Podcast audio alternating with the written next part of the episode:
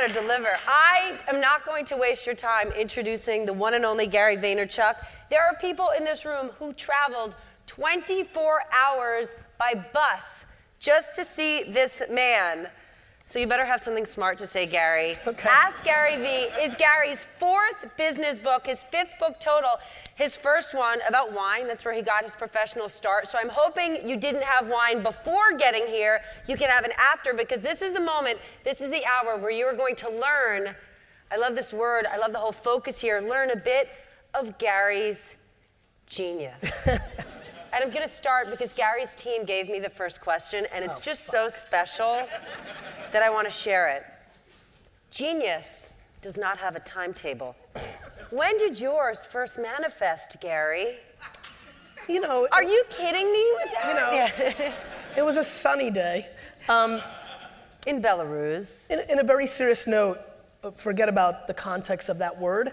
I think it was around the time I turned 30 that I understood that understanding people um, and consumer behavior was something that I had, and that there was a way to deploy it against something besides selling more wine, right? And so I'm not comfortable with the word genius, Steph, but this singular thing that I think will allow me to create a lot of success in my life is predicated on emotional intelligence, and I started to started to understand it a little bit more in my early 30s. I actually want to go back to the word genius, though, because your success is based on really, really hard work and grinding it out. And there's a risk out there right now with all of this enthusiasm and key terms like disruptive innovation and finding your genius and being your best self, that there's all this noise that it turns into a vacuum and we're forgetting you need to work really hard and be good at your job. Yeah, I mean, I, I think that we're living through a period of time right now between Shark Tank, between you know the Social Network, the movie, that people are confused and think that um, it's just so easy to build a business where you make a million dollars a year. The top one percent earners in America make four hundred thousand dollars a year right? Like, we are not grounded in any level of practicality right now of what it takes to be the num- top 1% executor in America. You, you make $400,000 a year pre-tax. Like, like everybody, I mean, I look at Instagram all day long and there's people just spewing how easy it is to become a millionaire if you just sign up for my three course thing or how, you know, it's, it's just unbelievable the lack of practicality. One of the reasons I like producing the content that I'm producing now is it's becoming very clear to people that it takes an enormous amount of work to be successful, on top of which, you actually have to have talent. Being good enough to run a business or be an entrepreneur that has a successful business is a talent. No different than singing, no different than being a basketball player. Are you good at singing? I'm atrocious at singing. How about basketball? I'm terrible at basketball, unfortunately. All right. And, and, and when I say terrible, I put that in the context of who I am as an entrepreneur. As an entrepreneur, I'm an NBA All Star. As a basketball player, I'm a below average rec league basketball player, right? I could be working on basketball every day since I was 12 until, you know, I was 25, and what I would be is an above average rec NBA basketball player. This thought that you, if you just try hard enough, or you work hard enough, or you read enough books, or what have you, that you can become this thing that you weren't naturally gifted with is wrong. What you can be is the best version of yourself in something. No matter how much I worked on cooking, I would not be as good as Eric in the front row, right? It just wouldn't be. It just wouldn't be. It's what he's great at, it's what he was gifted at, and it's the work he put in. And so I think the biggest thing, the reason, the reason self-awareness is one of the main things on the book, we have to start understanding what we're good at and putting our energy against that because that's where you can start having an impact. Whether that is a great fundraiser for NGOs, a stay-at-home dad, a radio person, it doesn't matter what it is, but we have gone way too far in the American dream of entrepreneurship and everybody's gonna build a million dollar fucking business. Well, is one of the problems the way we're evaluating entrepreneurship is not about profitability, but it's more about notability and having your name and face out there because you go to as many conferences as I do. And it's sort of a roundup of the same voices over and over. And I wonder, Well, when be- are these people running their businesses? Are their businesses making any money? Well, that look, that has a lot to do with the world that you come from, right? Bloomberg knows that if they use those people, they'll get more clicks on their website, they'll get more views on their show. So it's like a self-fulfilling machine, right? I mean, Is it a self fulfilling machine or is it a symbol that we're heading into yet another bubble? Are we going to look back at this moment and say, ah, when the bubble burst, it was right there when I asked Gary Genius at what point, at, when I asked Gary Genius, when I asked Gary Vee, at what point did you become a human genius? Honestly, questions like that Yeah. make me think of the year 2000 when we thought anything with the dot com at the end was, you know, your recipe to be a zillionaire. Steph, I'll be very frank with you. Please. I really don't give a fuck. Because let me tell you. Let me. No, no. That's what I wanted to do on my me, Sunday at let, five. But let me. give a fuck. But, but let me tell you what I mean by that. I have no idea if we're in the bubble or not. This, that, the other thing. It's just not what I think about. I think about executing and doing my thing. I've built two businesses in my life. I did them both during bad times. Wine Library happened right after 9 11, is when I really started hitting my crescendo. I lost an enormous amount of clients because they either died or they lost a lot of money. And I navigated my business through a very difficult time. AJ and I started VaynerMedia right when the financial crisis happened. None of these companies wanted to spend more money on marketing, let alone something they never heard of. So, are we? I think every moment's a bubble because I know I'm gonna win in my craft, and that's just what I think about. I don't, as an investor, I've been far more conservative the last 18, 24 months because I kind of had an epiphany 20, 20 maybe 24 months ago. Like people were just coming in and they had no stomach for this. They were good students that, you know, had friends and relatives that got them into a great ecosystem that got them funding. Everybody was chasing their next startup. There was no practicality to revenue. It was all about raising the next round. And so, look, I don't look at startup culture or entrepreneurship any different than the stuff that you cover every day, Wall Street and shit of that nature. It's all the same game. There's a ton of stuff. What? But it's the, it's the same game, right? Which is, I'm not intrigued or it doesn't seem like an interesting use of time to debate if something's a bubble or people like to me it's about execution. I like communicating. Um, i put my stuff out there. It's a proxy that fulfills me. I like i like the admiration. I like the my mother complimented me 500 times a day. So i need people to come and do this like i need that i like that Is but that to- where it, it- does your self worth come externally? yes Are you afraid of that? That's a risky place to be. no because i equally have self-worth internalized as well I'm that awesome. No, I'm just that pulling from opposite directions, right? I, as much as I want it, I don't need it. As much as I, you know, as much as I really care what individual people say on the Amazon. T- on Tuesday, somebody's gonna leave a one star review on this book, and I'm gonna read it three times and really internalize it. And I'm gonna really care, and I'm really not gonna care. How do you make your money, Gary? I make my money in a lot of ways. You know, Wine Library is a very successful business that I built that kicks me distributions at the end of the year on its profit. Uh, VaynerMedia is going to do $100 million in revenue this year, and I'm going to get substantial distributions from that. Um, I'll probably make several millions of dollars public speaking. Um, I've got companies that will exit this year, hopefully, if the bubble doesn't burst. That will, that will, that will give me profit from that. Um, I'll probably go garage sailing on a random day in the summer and buy some stuff and flip it on eBay and make a couple thousand bucks that way. How can you be how can you be your best self doing all those things? I'm guessing if I'm a consumer product company that Yes. works with you Yes. and I see all your Instagramming Yes. and all your events and all your public speaking, Yep. I would pick up the phone and say, Gary, I pay you a shit ton of money. What are you doing out there promoting yourself? You should be working for me. Sure. I, I think it comes in a lot of different ways. First of all, I think that nobody's paying me. They're paying VaynerMedia. VaynerMedia is a. That's you. No, it's not. That's what you think you want to say, but it's just not true. VaynerMedia is not me. I'm So Gary if you Vaynerchuk. left, so if you left, you So- would not VaynerMedia wouldn't lose lose clients. VaynerMedia would lose clients, but not because of Gary Vee, but because I'm disproportionately the operating CEO of the company. And when you have a CEO that's great and runs a business and leaves, a business loses business.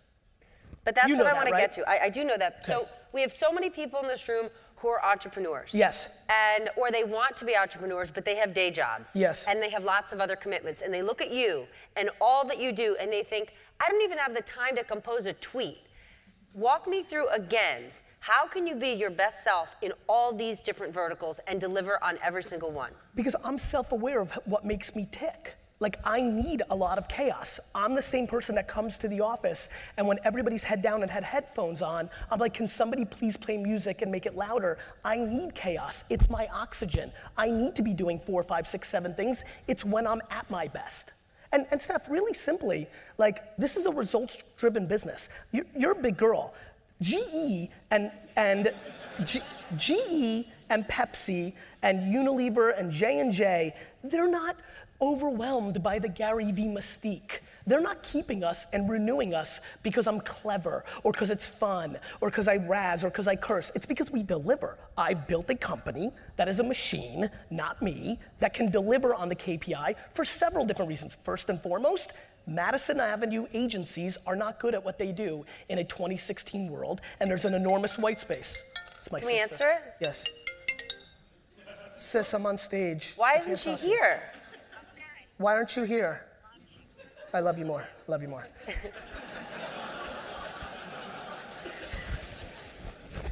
so, so I'm able to because she didn't want to come. She didn't want to come. She didn't want to come.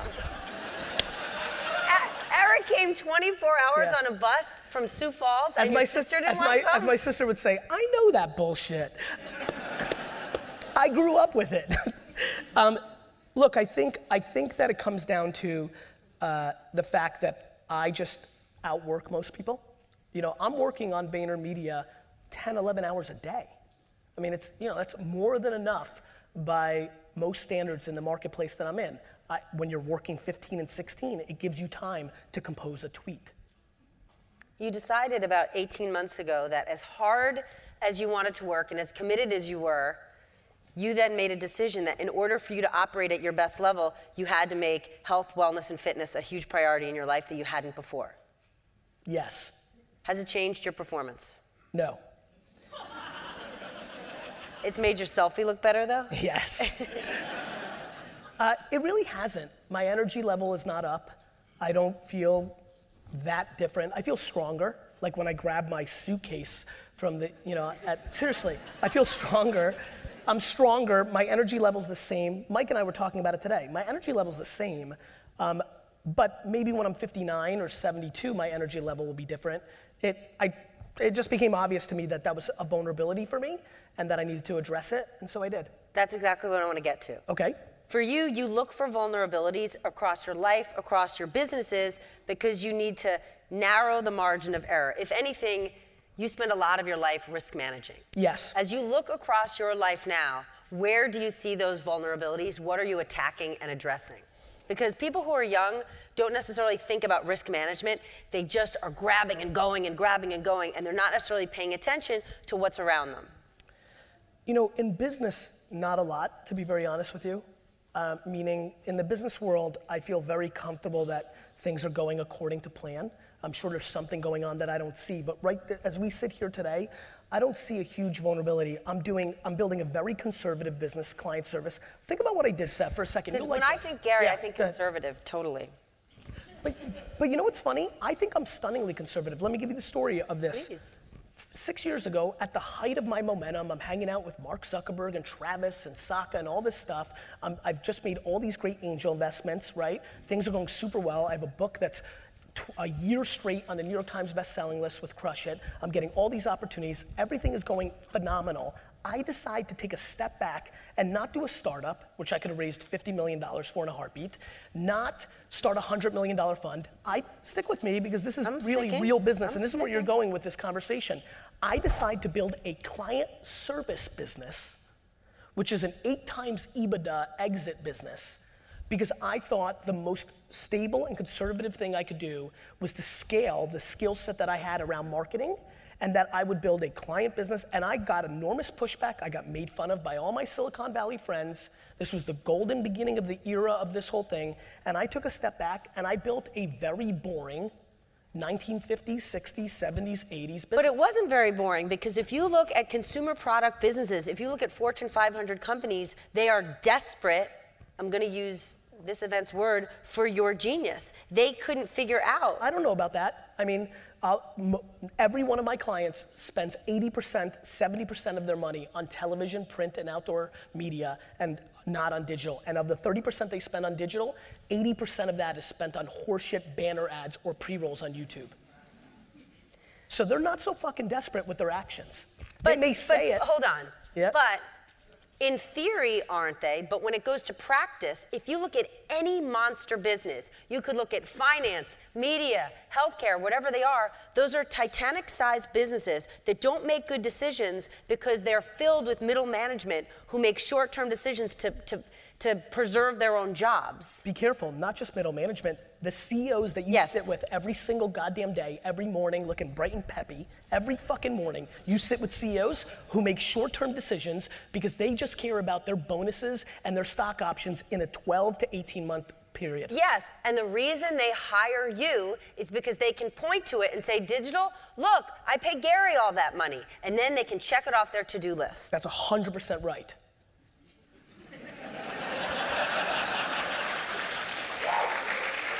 So, that being the case, who cares if they're making their digital spend in nonsense? They just need to get to one more day. And you I just do. need to. You I don't care. because you just need to get paid by them, no, which that's, you are. That's where you're being confused. I do. Let's take a step back. Why do, why do I have VaynerMedia? I have VaynerMedia because seven years ago, I decided the best course of action for me to buy the New York Jets was to buy brands, grow them, and flip them. I needed to buy big brands because that's where the dollars were. I, I, knew how to build 50 or 100 million dollar business. I wanted to buy a business for 200 million dollars and grow it to a billion dollar business because that 800 million is a nice profit margin and that gets me on my path, right? So what I needed to do was go learn what corporate America and Fortune 500 companies were doing that I didn't understand in entrepreneur and tech land. I don't want their money, Steph. I want the client that actually lets me do my shit. If I'm only able to spend a million or two million dollars when they're spending 400 million overall, I can't move the needle or understand if my thesis or my bullshit actually works. So I don't want their fucking money. I can make more money speaking than have J&J as a client. I want their permission to reallocate those dollars to actually drive business results so I can learn at scale. So once I fully believe I've got it, I can go do it for myself. That's what I need.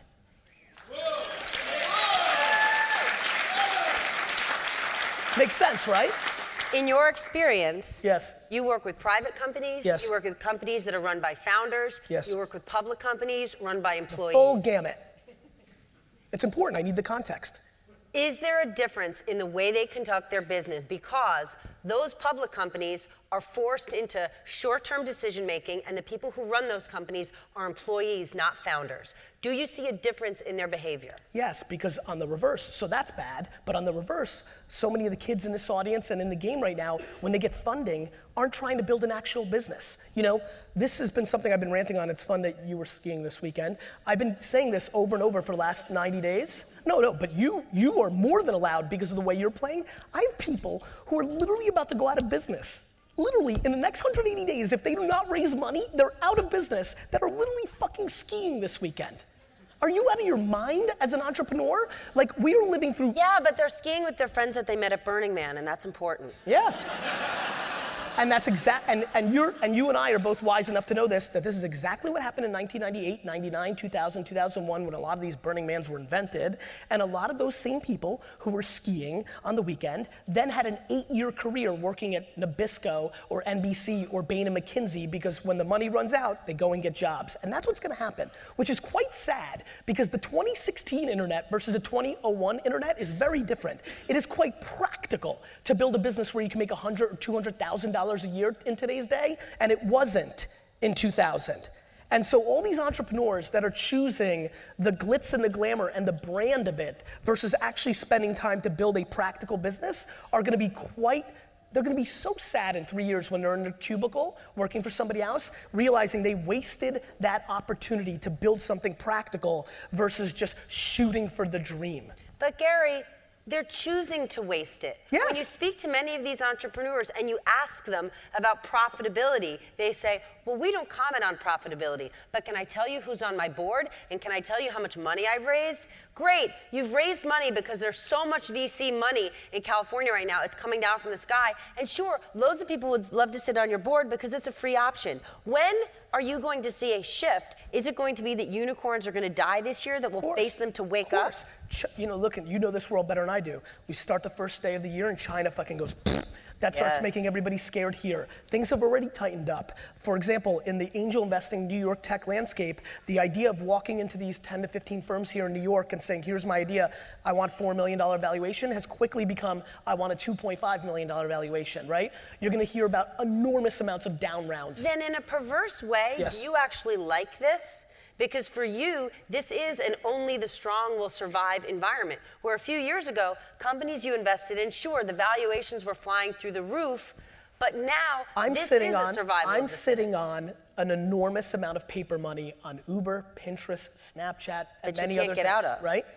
Nothing would make me happier than the market completely collapsing and me going to zero on those things. That's a lie. It's not a lie. Let me That's tell a you lie. why. It's just not. And let me tell you why.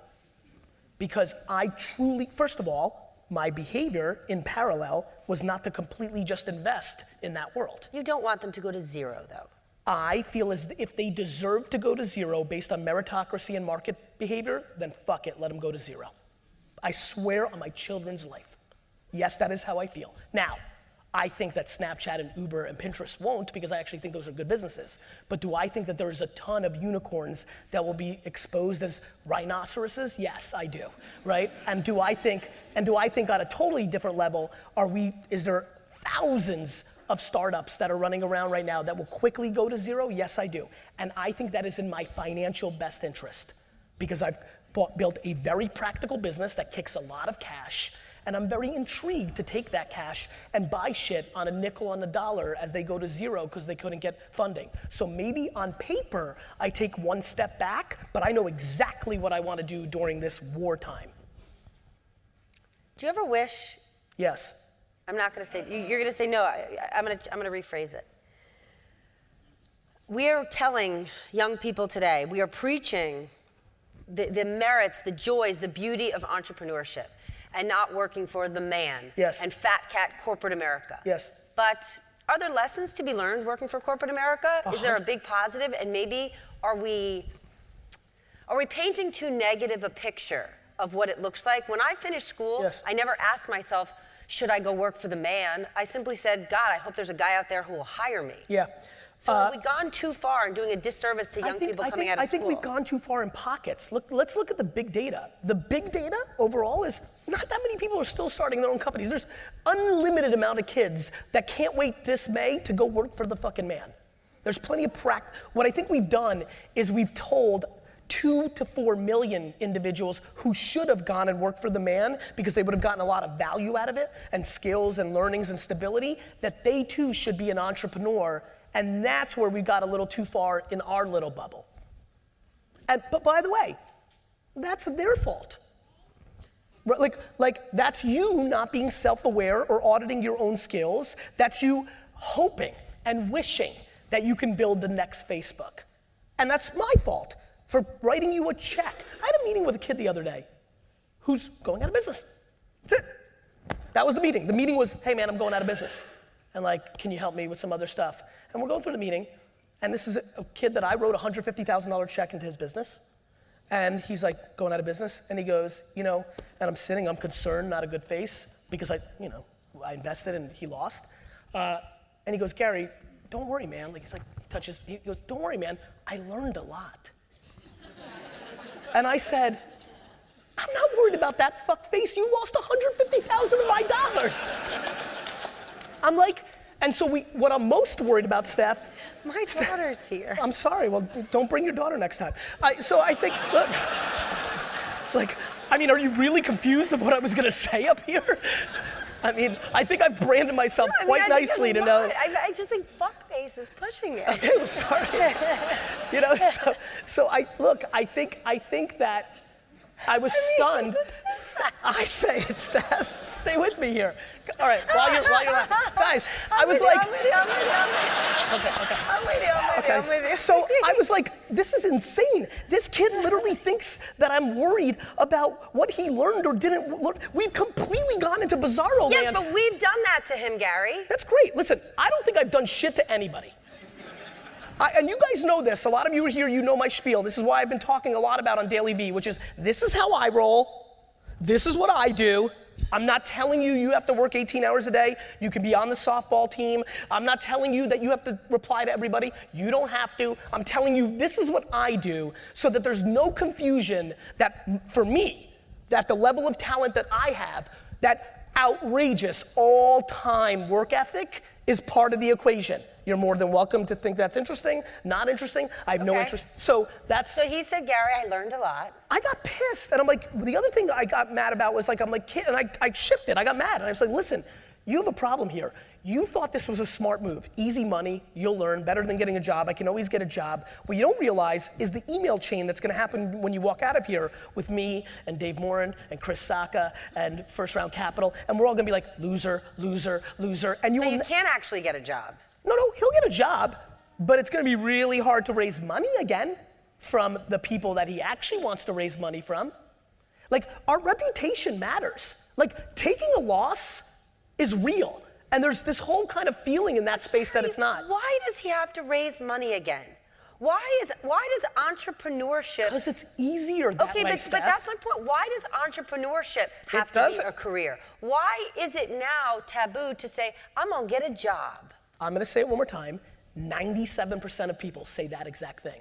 So you're living in a New York bubble where you're meeting But we're not celebrating those people. I agree. There's a thing I did on Bloomberg before you were on Bloomberg, like years ago. It was a uh, Techstars. Were you at Bloomberg when they did that I Techstars? wasn't. Okay. Wasn't. Techstars did a show where they were where they had four. It was around Techstars on Bloomberg where they were following eight startups. It was like the last episode was like a real world event, right? There was people sitting there and talking about like you know th- what happened on the show. You know how Real World used to do the wrap up show? Yeah. That's what they were doing.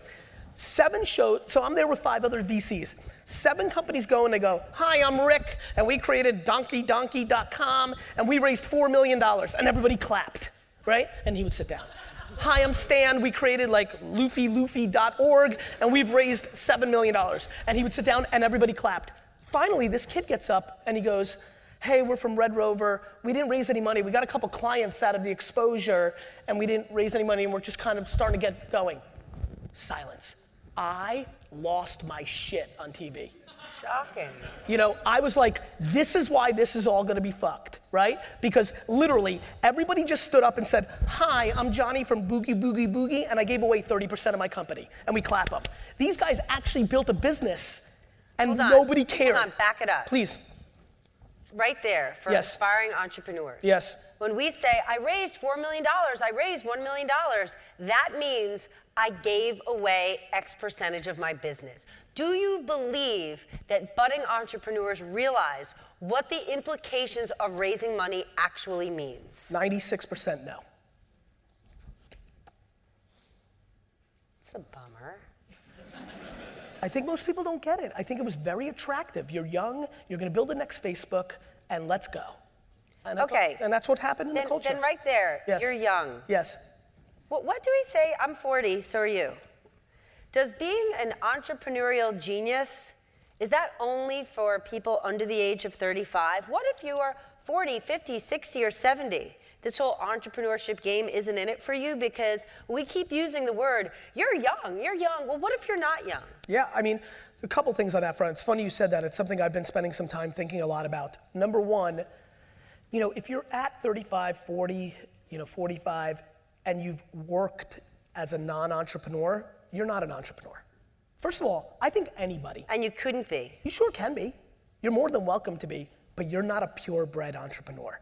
Listen, this is something a lot of you guys know that I get razzed on online because I say that if you ever work for anybody else, you're not an entrepreneur. Because my definition of an entrepreneur is you can't breathe at the thought of working for somebody else. That's my, my personal my personal point of view on being a true bred entrepreneur. If you are as an uh, if you are a true entrepreneur, the notion of working for somebody else is so devastating that you would rather live on a couch with your four buddies with fucking cockroaches and eat shit food every day to try to build something. I truly believe that.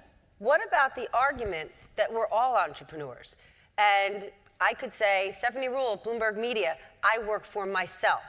And if You'd you be lying to respect- yourself. And if you respect, but why? Because, why you, couldn't because somebody pays your paycheck. Yes. That's just Google fucking entrepreneurship. That's not what it says. But why can't why can't one take an entrepreneurship approach to their own They self? can, they can. So again, a lot of people that follow me know that the way I decipher from an entrepreneur is I use the term entrepreneurial tendencies. I think you have them. You've been very smart, in my opinion, from afar. It's why I like you. It's why I want you to be here tonight. First of all, I knew it wouldn't be. I mean, some of them are probably confused in the beginning. I knew it wasn't going to be a cush interview, right? I knew they were going to be is a real. cush interview. No, but it wasn't going to be the normal like Gary. Hey, Wait, you know, it like- wasn't going to be. When did your genius first That's right. manifest? That's right. Because I was wondering. That's right. Yeah. And so that was interesting for me. Um, and so, but more importantly, I, I do think we can have entrepreneurial tendencies. I, I think that's great. And I do think that people need to be practical. I do think if you're sitting in this crowd right now and you have debt, if you from college, right? Or if you have, I mean, look, do you know how many people are dealing with real life stuff, including stuff like that nobody ever talks about, including like I sit up here and be like, be an entrepreneur, and meanwhile you're sitting in that audience and saying, my spouse died. My fucking spouse died. Like my spouse died, I've got two young kids. Like it's not so easy to be entrepreneur land. There's real stuff that happens in people's real lives. Here's what I'm saying. We are living through the luckiest period of time ever for all of us because there's something called the internet. When your spouse died in 1972, right? You had no practicality after 7 or 8 or 9 p.m. when you got home to change your life. You just kind of like came home. The world shut down, right? You got rest is probably what you did. Or maybe you, if you were really hustling, you got an overnight grave shift job, right? But now we have the internet. The practicality of turning your life into an entrepreneur is very real. From 9 p.m. on till 2 in the morning every day, everybody here is more than welcome for five full hours a day. Which, oh, by the way, is about the amount of time that most people actually work in their nine hour day. Because these fucking bullshit hour lunches and the 20 minutes that you watch some random video on YouTube that your buddy sent you and you're texting all day. I mean, And you're watching Ask Gary Vee. that's you're damn right.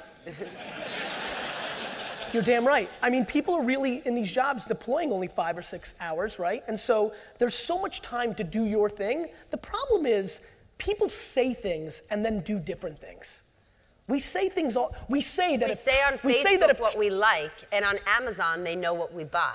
Correct. That's a nice point. Good one to sneak in there, Steph. I think that we. I think more importantly. You don't pay me to be here. You're going to need to be nicer. I'm being very nice.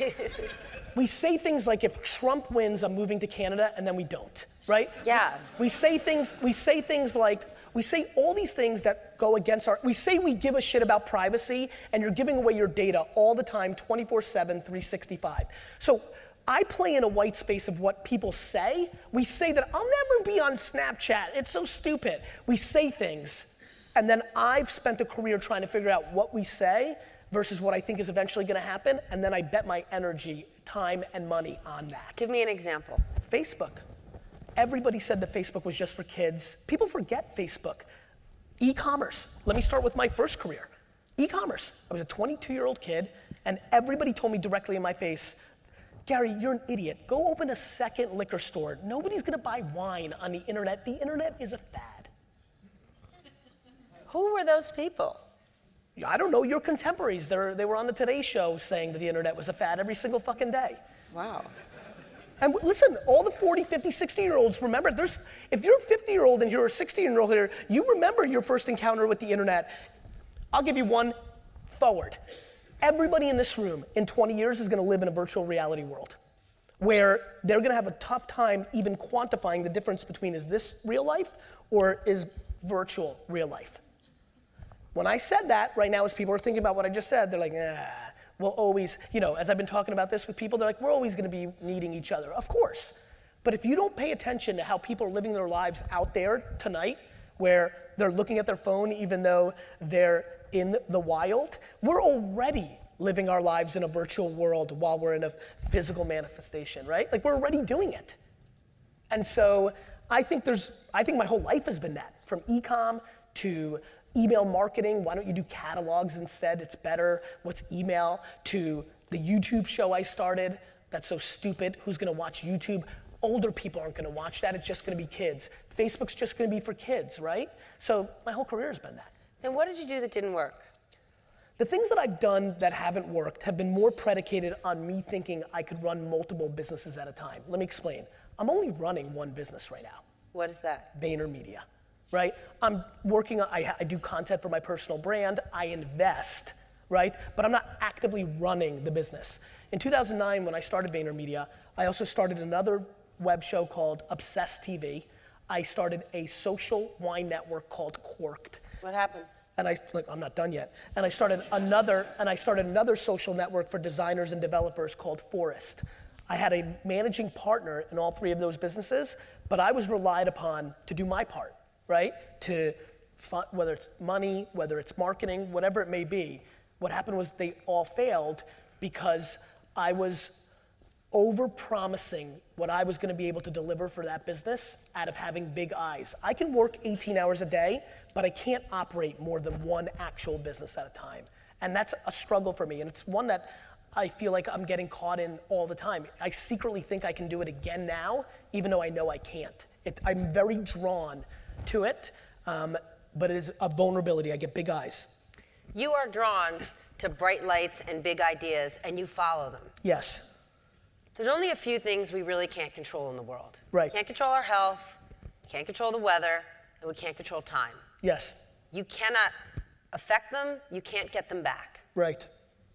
Is there anything you're afraid of that you could look back and say, I didn't, I know I'm racing, I know I need to keep going towards this shining light because Yes. I think it's the right thing, but there have to be things that you're not tending to. And in the dark of the night at Yes. 2:01 a.m. when you go to sleep, what are you afraid that you're missing? That I'm tricking myself that I'm running the right pattern of work life balance. Gary, overachievers don't never had balance, so why do we even use that term? I'm, I'm using it to context the conversation. But I'm guessing you were never balanced. And, No, I'm and not. people who keep getting at, no, but it's true. Whenever Yeah, but super successful but Steph, people are asked about work-life balance, I- it's a mistake. They fine, were never balanced fine, people. But I, you know, I can't speak for others, but I can tell you easily one of the biggest regrets of my life are the first five years of my marriage not taking two to three extra weeks of vacation with Lizzie. Easily, one of the no question, reg- and I have almost no regrets. I regret not hooking up with more chicks in my 20s because I worked every minute, and I regret not not spending 20 days a year with Lizzie before we had kids when I easily could have. And so I think about that in the time that I spend with my kids now every Well, how do single you- day. so what so- I do the best I can. I do what my heart tells me. I try you to just act. don't. You, don't- you just don't try to fix the hooking Before the health thing, girls. which is a little more public to everybody, I didn't hear what you said. Before the, but repeat it in a second. Before the health thing, three or four or five years ago, I started taking seven weeks vacation, or three years ago, four years You ago. You take seven weeks vacation. I do. year. I do. When you're on vacation. instead of two. And so Well, hold on. When you're well, on let me just finish this thought. So that's a hack, right? One thing that I'm talking about right now quite a bit, and I'm a very I don't know how you guys roll. I'm a very where there's smoke, there's fire kind of guy. I like literally am selling myself. I'm talking a lot, and I mean a lot, about the idea of coming home every day now, from five to six, and eating dinner with the kids or giving them a bath, and then going back out. And and I haven't done it yet, and I'm talking about it the same way I did with my health for about a year before I pulled it off. But I think I'll do that. And so all I can do, Steph, is try and and just try if it's on my mind to hack it and make it better. When you're taking those seven weeks of vacation a year, do you disconnect? I would say 80% of the times or of the time I've been able to. I, I was, I've done a really good job. Um, and so I was roll, like, yes, but once in a blue moon, something bad will happen. AKA, this last year, I did really well until I read a quick little thing on some of the data I was looking at around Snapchat. Until I'm like, DJ Khaled is starting to get momentum on this Snapchat thing. All and he so, does is win. that's right. And so, and so, and so for the 17 or 14 day vacation I took at the end of the year, the first 11 days were really good, and the last three were really bad because I caught the Snapchat bug and I shifted. It's just the truth. Are you being honest with yourself about do you disconnect? If we ask Lizzie, Yeah? Uh, she's here. Well, fuck, I just told you that I fucking rolled the first 11 days, but the last three days I fucked up. So it's not like I just said, yeah, I'm cruising. So if you want to, do you want to ask her if it was 67% instead of 80? All right, we have to share some audience questions. You ready? Always. What is the number one timeless lesson you learned and carried forward from selling sports cards as a teenager? From Roger, Roger, good question. Um, not Goodell. I, uh, Maybe. I, uh, It's dark. I learned that attention was the only asset. One more time? I learned, this is straight up, this is why I think I was a good retailer because of baseball cards. I learned that attention was the only asset that mattered. So I would go and do baseball card shows, and I was 14 years old. Like, do you know how young that is?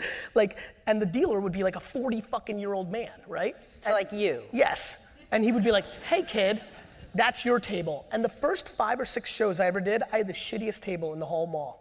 Like the side entrance over here when the whole main thing.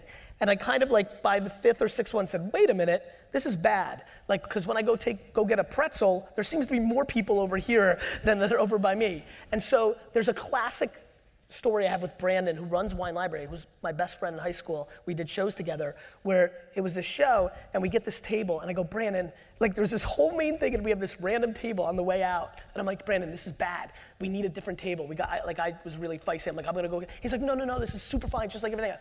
Literally, the first guy that came into the show, like eight o'clock in the morning, walked the whole show, bought a ton of shit, and on his way out, he looks at us and he goes oh shit, I didn't even know you guys were here. And th- there was something about that moment that triggered for me. And what I did on every show when I negotiated forward was pick the table. I would go on Thursday, negotiate my table before I'd even pay the guy. And what it did was it taught me about consumer behavior, how they walked around. And when I got into my dad's store, I started reorganizing shelving based on profit margin and things that later I would learn is really common practice of great retailers. And that came intuitively, and that was absolutely taught to me through intuition, but also through behavioral stuff at baseball card shows. Seeing that you understand retail, you know what a great retailer is, you know what iconic brands are. Are there any brands out there that you look at and say, oh, that is an iconic brand that means that has meant so much in history, but today means nothing. I'd love to get my hands on it. Nintendo. Why? Because they're fucking up. Like, there's no 15 year old. Like, the fact that Nintendo is not winning in app gaming is ludicrous. They have the IP. The fact that Kardashian apps and like and like and Minecraft and other things are winning while while there isn't a 15 year old that gives a crap anymore about Mario or Zelda or things of that nature, that was a huge miss. And they got romantic that it was all about the console where, where they made their money, right? And they were romantic and they didn't deploy against the next attention police and they allowed that romance to kill them. People think the end of your story is buying the New York Jets. Yes. You buy the Jets. Yes. Then what? Then they make a big fucking movie about my life. well, there you go. How would you define emotional intelligence? I think it's the things that are actually happening in our world. I think it's the things that are happening that we can't explain this. Of course we can. Like charisma matters, right? Like like intuition matters. Like deploying empathy and gratitude matter. These are real things. That's why they exist. That's why they're words. They're real things. And so I would define them as the, all the things that aren't about black and white, either data or math or written words or information, that really separate people from success or not. I consider it likability is a good word. I think likability is a very, you know, likability is completely predicated on emotional intelligence, right? And so I think it's, I actually think because information is becoming commoditized by the internet, it's never been, I actually think I'm a complete byproduct of the internet becoming important because I think I so overskew in emotional intelligence and underskew in you know IQ that um, I think I'm a preview of things to come. Do you think we've become too reliant then on big data? Big, you know, the fact that we talk so much about it, it sort of takes out the element of surprise. You know, I, I take you to the NBA. Mark Cuban would say, implementing big data is the key to having a winning team. And at the NBA Tech Conference, Charles Barkley and Magic Johnson sat there, and Charles Barkley said, Big data, big data, you know when a boy has basketball skills. Forget big data. So, what's Both. the right lane? Both. It's just both, right? Like, I love big data, but do you know where my success and VaynerMedia's for their client success comes from with big data, having the human ability to interpret it and turn it into something. And talent trumps all. What Barkley's argument is, and Barkley's very right in a lot of areas and a little bit wrong in some other areas, in my opinion. I know his argument on this, which is look, talent's gonna trump anything.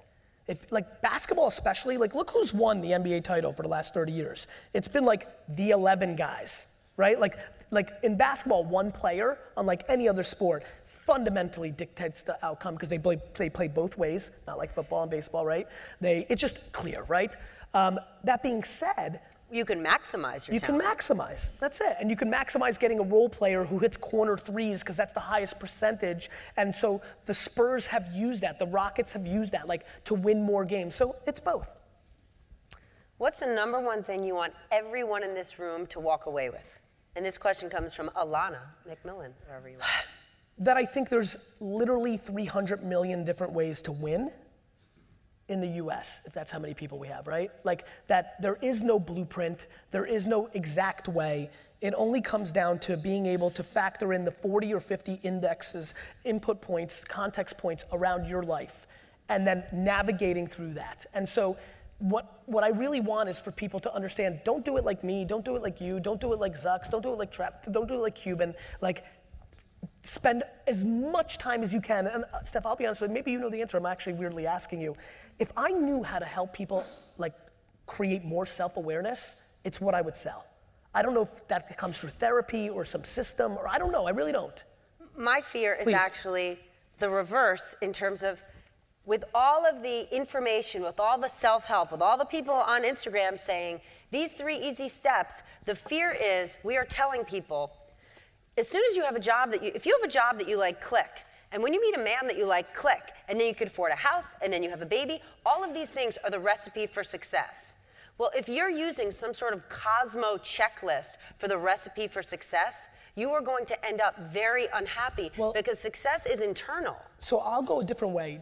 Fine. But I actually think we're in a much better place than we've been for the last 60 years on this issue. Why? Because prior to this world where we have so many more opinions and platforms, we had three channels that told everybody that thing. There was three old white guys that owned ABC and NBC and CBS. That's a great point. That completely pushed down to them what it was supposed to be. So now at least we have a lot more voices and there's more things to navigate. Thank you. One thing I look at when I look at your career, Gary, Well, listen, I get excited when you say that's a good point because I know how you roll, and it is No, a good I- I think it's a really good point. I There think it's a really good point. point Three people are- said this is the American way. Woman, you stay at home. Man, you do this. Everybody go work for the machine because that was in the vested interest of all the people in the top. And so now at least they have more options. Now, find your American dream. you know, now look, there's a lot of bad from that because there's a lot of fucking hucksters that are selling you guys bullshit that would have never gotten on TV that you now are listening to because, you know, they're renting a $300,000 car for the day, taking an Instagram photo of it and saying, yo, you know, it's But so it's fucking not, okay, disgusting. but it's not. But hold on. Yeah. But it's not those hucksters' fault. So everyone in the audience who complains that the Kardashians were on magazine covers 110 times last year, it's the it's not the hold on. But it's not the Kardashians' It's fault. the market's nor is fault. It, it's not the media's fault. It's the market's- media will sell whatever you will buy. 100%. The problem is if you don't like it, stop buying it. 100%. More importantly, stop judging other people's escapism. Like, I don't care if you like the car. Good for you. I like the Jets. That could be a waste of five hours a day. It's grown. Like, like I don't. Hold on a second. If we ask Lizzie, it's way more than five hours. It's probably right. Yeah. I mean, look, the fact of the matter is, is that everybody needs escapism. Everybody needs it.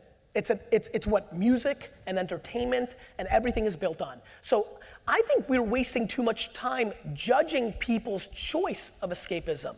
I'm saying don't listen to these hucksters because I think I'm going to be played out to be right because I know what their intentions are. I know them. They're not doing the right thing. But I'll be very blunt with the 600 people in here. I don't care if you do it. I can't.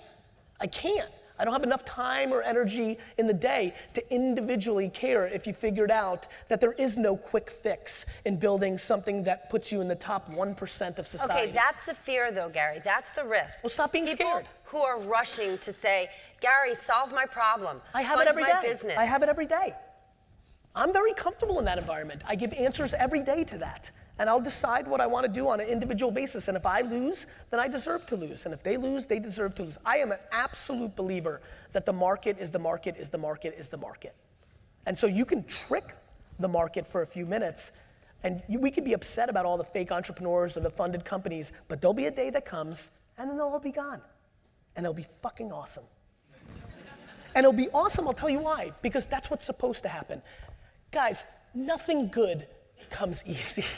like, what good stuff should come easy? Like, like I, and I use this word audacity.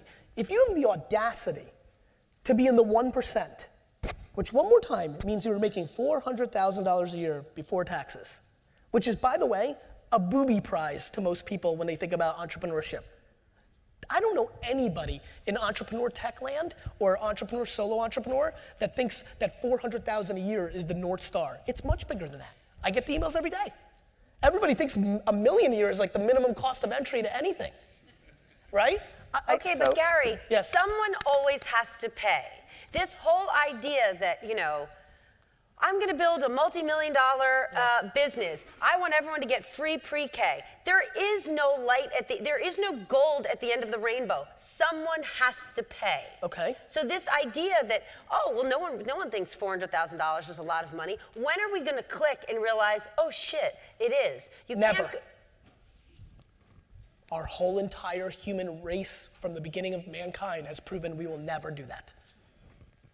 It's just not a human way like, and that's fine. There's nothing wrong with, like, great. Like, we, you know what? By the way, I'm the biggest fan of humans. We're still here. Like, I actually think, I actually think humans are the most underrated brand in the world. I actually believe that. What does that mean? I'll explain. I'll explain. I think humans. I'll tell you. Underrated the world that you live in, yeah. big media, has done a really good job in convincing every mother in here that they shouldn't let their kids play outside, because they fucking reported on kidnapping until they couldn't get enough of it, right? And so now we have a generation of people that don't want to put their kids outside, yet we're safer than ever because of devices. Nobody's kidnapping anybody, yet the propaganda filled us nice and good, right? And so, what does it mean? I mean, humans could do anything to each other. We should have blew each other up a long time ago with the atomic bomb. We could do, I, I could stab you in the face with this fork right now, right? Like that can happen. streaming on MSNBC. And so, but think about this. Think about, think about how much damage we're capable of to each other. We do so little. The problem is mainstream media reports on that 0.01%. I really believe that. I really think, I really am, a big believer in that. I'm stunned how good people are. I love it.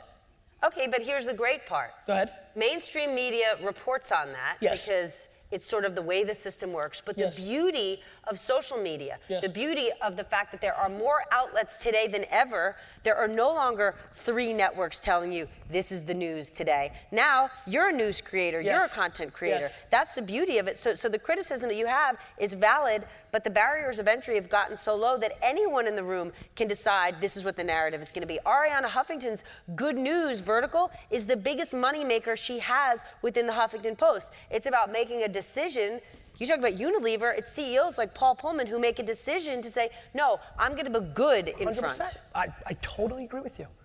I, I, think we, I believe, and look, I actually have a more optimistic view on this. I actually think once we wrap our head about privacy, we're about to go through a real unbelievable era. I think I'm gonna miss what it. What do you mean?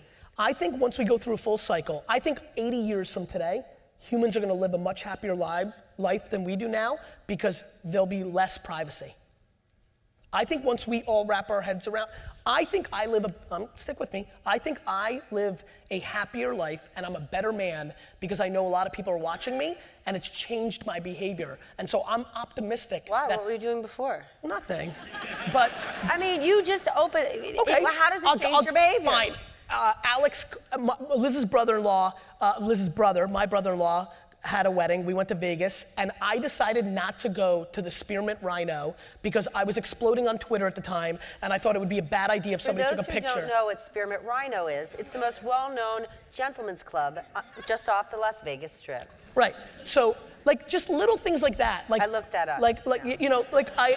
You know, I, I just truly believe that when you're living your so life. So, had on, you not been blowing up on social media, you would have been front and center and throwing not, dollar bills. And that's right, yes.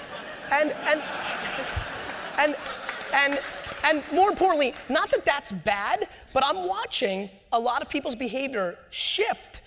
And look, who decides what's good and bad? And you can get into very big arguments. But I'm telling you right now, when you wrap your head around knowing that everything you write and everything you do is searchable, your whole world changes. If I told all my homies right now, hey, bro, every single thing you send to a girl on Tinder eventually will be searchable under your name, I think some of the shit they'd write would be different. Okay, all right.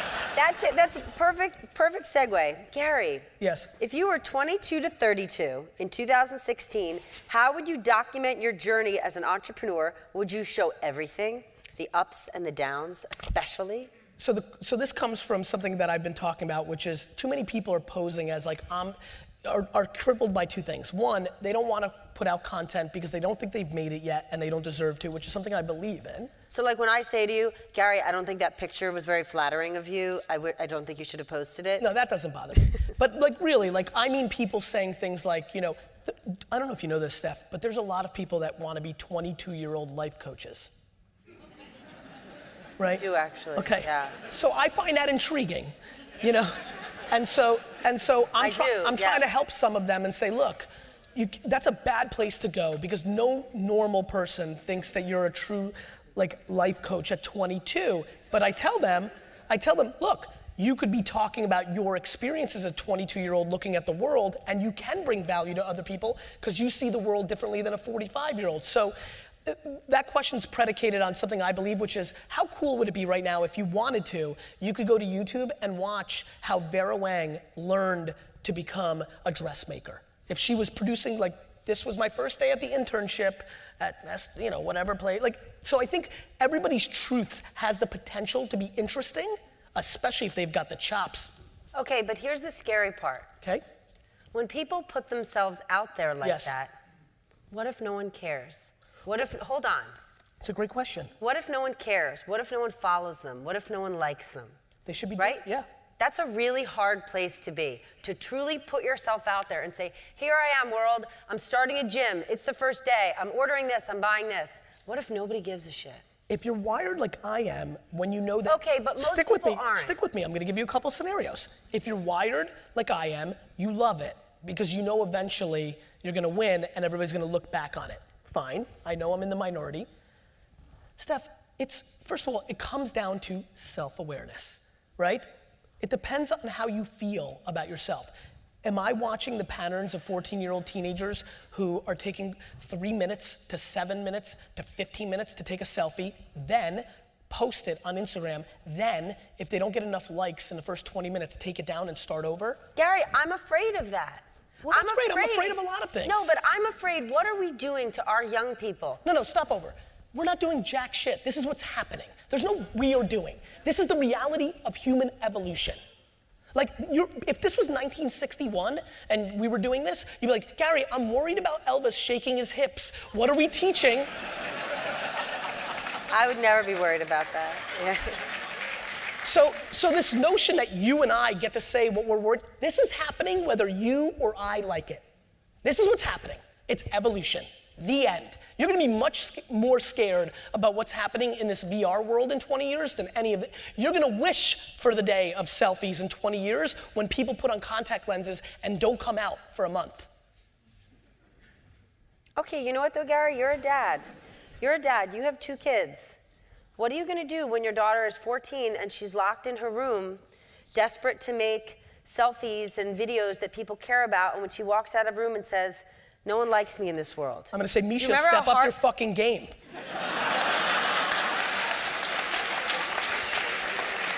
I'm gonna say to her, I'm gonna, I'm gonna say to her, Misha, if you're not making stuff that people wanna watch, they're not gonna watch, darling.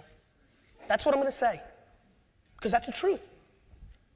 And I'm gonna say, if you're Why making, does, why I'm, does I'm being say, loved by millions have to be how we define ourselves? I don't know, tell me. You're putting yourself on TV. I'm, I might want to do that, but maybe other people don't. Well, I'm not telling fucking Misha she has to do that. But if that's the way we're going as a society, What are you talking about? Do you know how many people don't do that?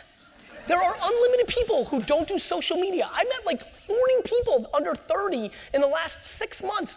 Like a girl cutting my hair, she's like 25 year old girl in San Francisco during the Super Bowl weekend. I'm like, so what do you think about Snapchat? She's like, oh, I don't have any social media. I'm like, none? She's like, no. I'm like, ever? She's like, nope. I'm like, fuck. you know? I was like, you know, and I was like, tell me more because I was like, ooh, is this a trend that I need to figure out? You know, like, you know, like, and so, and so there is no, this is what we have to do. There's no difference between Misha doing that in her room than her laying in her room in 1984 asking Lizzie and I for three way phone calls so she could sit there and do it's nothing's changed. It just gets accelerated. And what happens is we get scared because we get old. That's what happens. We get scared because we get old. We get scared of everything that we didn't grow up with. It's what human beings do right? And so all the gnarly 23 year olds and 29 year olds in here that are fucking super comfortable with all this shit, when VR comes when they're 42 and they have kids, I'm like, whoa, this is fucking, you know? That's what happens. And so I don't. I know that it's evolution.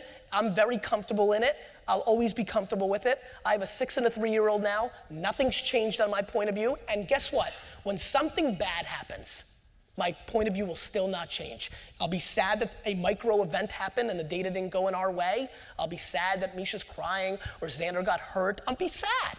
But it's not gonna make me say, well, now let's shut down evolution. Um, We're gonna shut down evolution. This is what's gonna happen. Period. You can help shape it. I don't know about that. I think that people grossly overestimate their ability to shape it. How important is it to brand yourself? For everyone out there who's an entrepreneur, they're starting a business. How important is it to tie their name, their face to that business to make it a success? It's only because important. It's only important if they're good at it. So, for example, you know this. There's unlimited amounts of companies that are successful that nobody's ever heard of the CEO. There's unlimited of people that are worth billions of dollars that nobody's ever heard of, right? So it comes down to knowing oneself, right? So for me, this is very important because of a couple things. I think I'm good at it. There's another important thing. I really genuinely like it. I like looking out there and seeing Chef and Eric. I like to get to know people. I know them. I like it. I like people. So I put myself in the best position to succeed. I like people.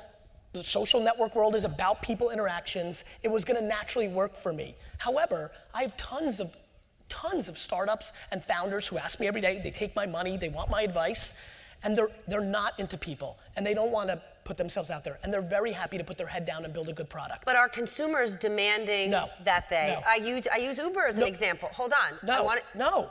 Nobody here gives a shit that Perry Chen is fairly quiet. If they like Kickstarter, they're gonna use it. But here's where you're wrong. Okay. People give a shit about Uber and Travis. People won't. Hold on a second. I'm not wrong, that's just another fucking different example. Oh, Steph, I'm not wrong. Do you know how many?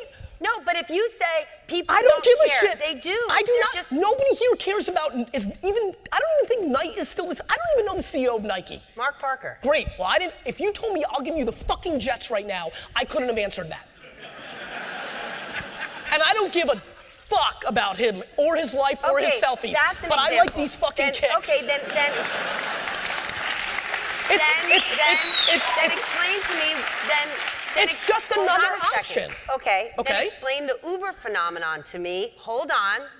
How there are people who put, who criticize Uber and their management and their founder and don't think. Guess what? It's just a great black car that shows up at my house and it's cheaper than a cab. Instead, that's those are the same people that moved to Canada when Bush and Obama got elected. Ah, okay. There you go. So many people here want to talk about if they even cared that they were mad at Uber for whatever current headline grabbing thing that somebody wants to write because it's good for Business Insider, right? Their traffic, it's good to say something, but then they get into an Uber 40 minutes later. They go, they literally go and they, do you know how silly human beings are? out, that's where I wanted you to get to. Well, I understand. Listen, I know you're leading. I'm just, Yes. I'm just following. Tell me where to go next. I mean, you know, Gary's a follower, right? I, I, That's what I think. I, uh, I don't think people care. I think people care about their things, and if they're a yenta and they love that shit, then they care. You know who cares and has always cared? Your mother. You said earlier that your mother complimented you 500 times a day. She did. For me, every day, my whole entire life, my mom calls me on the phone and says, You could do anything, and then hangs up. There's somebody in the audience who's a stay at home mom, and Yes. she wants to be that kind of inspiration. Yes. What does she do? What did your mom say?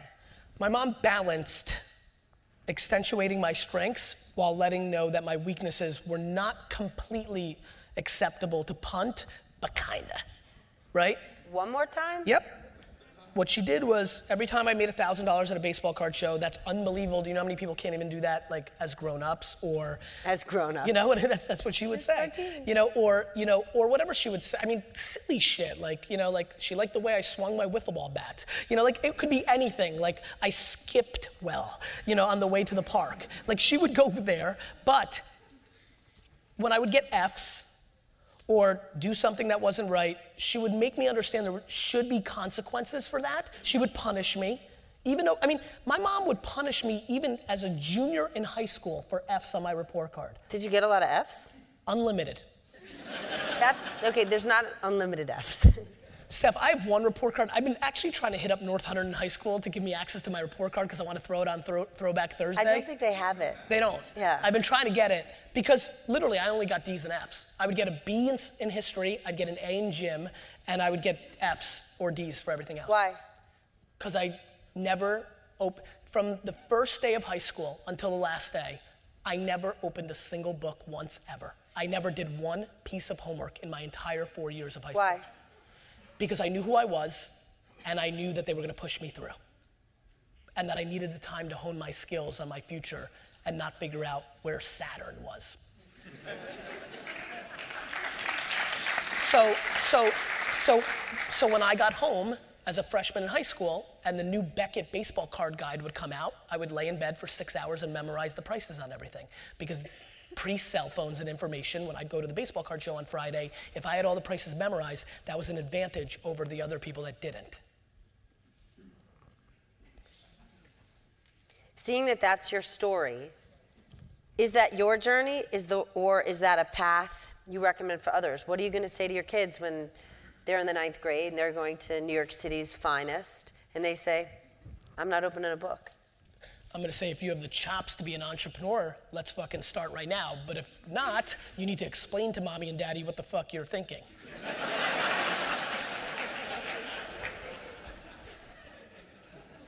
Do you think this is the year we've been saying for the last few years content is king, content is king, and there's so much content at this point?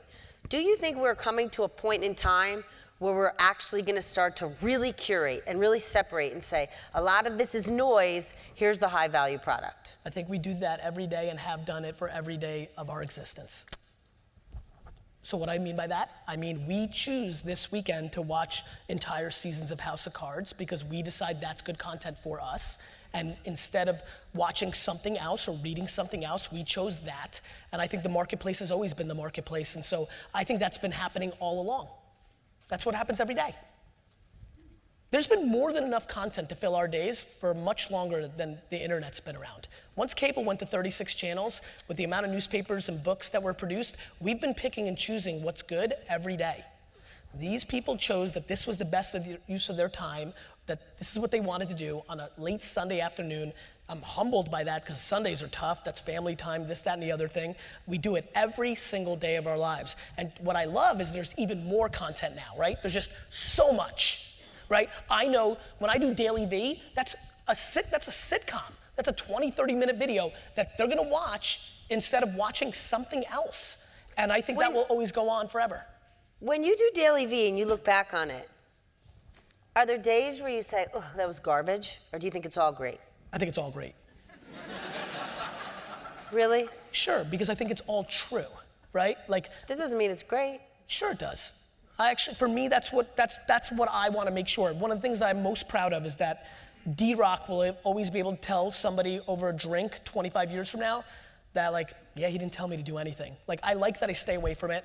He does him, he does it. And walk us through in case people don't know what that is.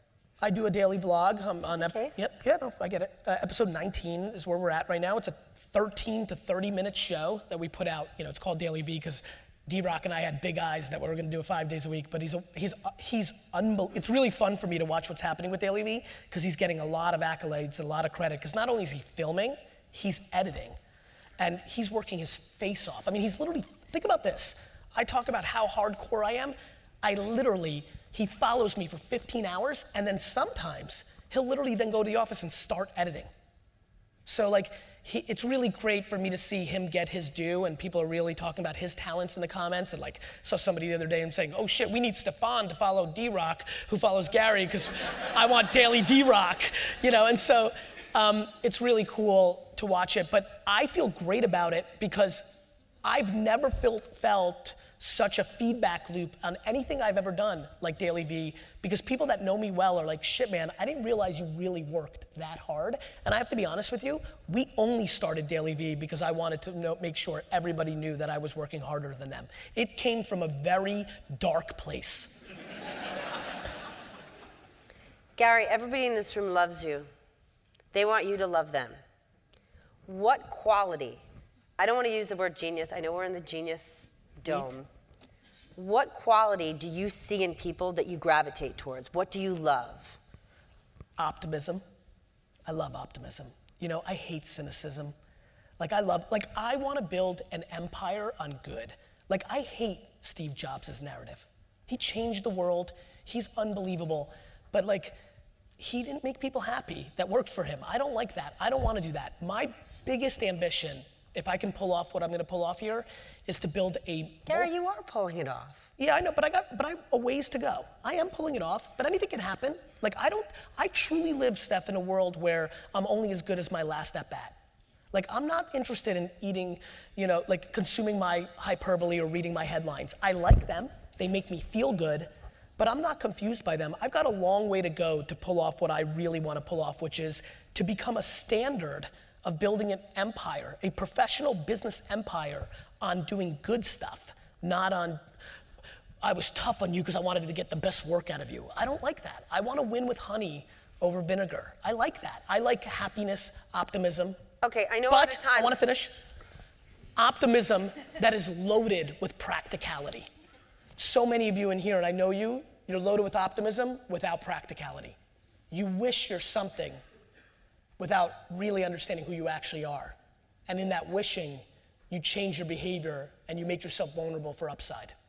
And so I'm I'm good at a couple things. And if you notice, the reason the reason I have so much bravado and confidence is I mainly talk about my stuff.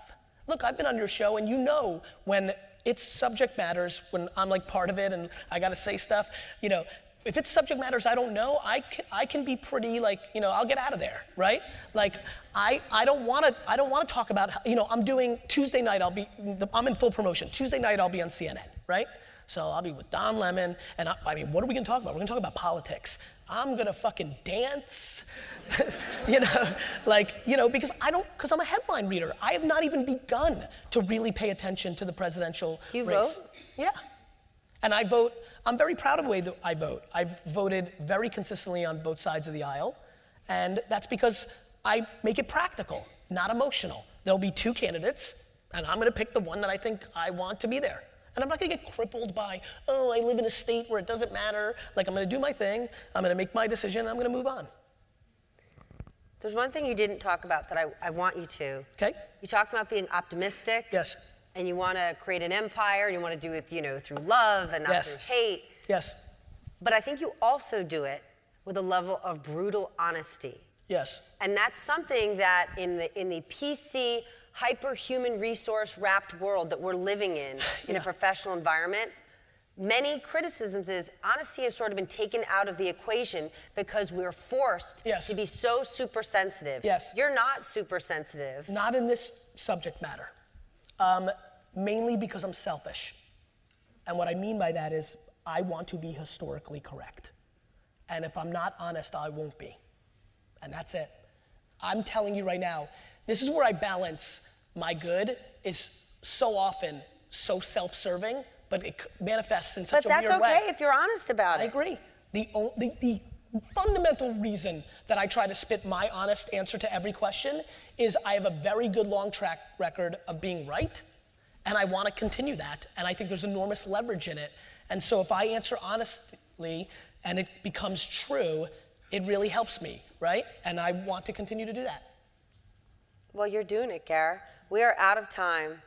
Thank you. Thanks for coming. Thank you. Thanks for asking me to be here. Thank you. Book signing, right? Ah, hold on. Sorry. selfies. We are done with this portion of the program, but it would not be a Gary Vee event without a book signing outside, as well as don't you want a selfie with this? How are you going to get all those followers? Gary, this is the end of my portion. Thank you. It's an honor to be here with you. Please stay, get your book, get it signed, get a picture with Gary. Thank you. Feels so good.